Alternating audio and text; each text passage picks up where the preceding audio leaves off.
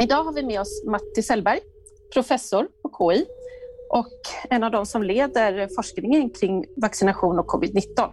Ditt dagliga arbete har nog också ställts om väldigt mycket i och med intåget av covid-19. Skulle du vilja börja med att berätta lite vad, vad du gör på jobbet? Ja, nej, men det som är intressant är ju faktiskt att jag gör samma sak som jag har gjort nästan de senaste 25 åren. Eh, den enda, det enda som är skillnad är det mediala intresset.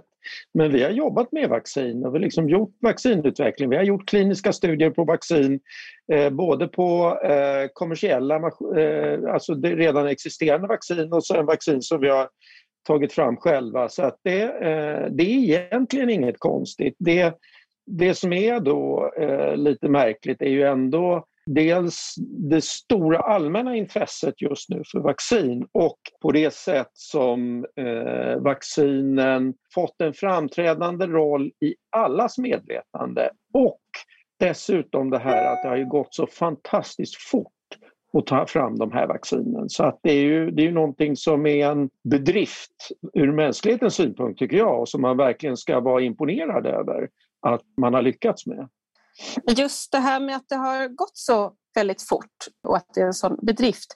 Mm. Det skapar också en viss oro, har jag förstått. Och man funderar över, är det, är det ett havsverk? Kommer vi se biverkningar på sikt som eh, skadar vår hälsa?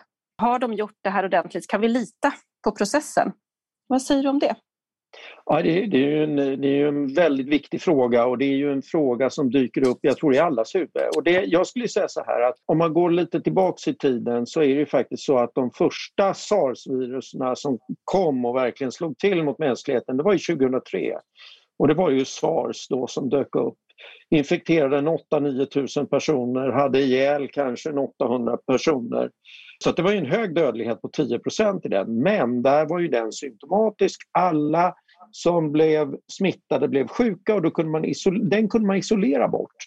Och jag tror lite grann att det var väl det som hände i början här när man försökte i Kina att isolera bort SARS-CoV-2 också men det går ju tyvärr inte därför att det är en asymptomatisk, eh, det är många som har en asymptomatisk infektion och är fortfarande smittsamma. Alla blir inte sjuka, en del blir riktigt sjuka, andra blir lite mellansjuka och vi vet inte riktigt varför.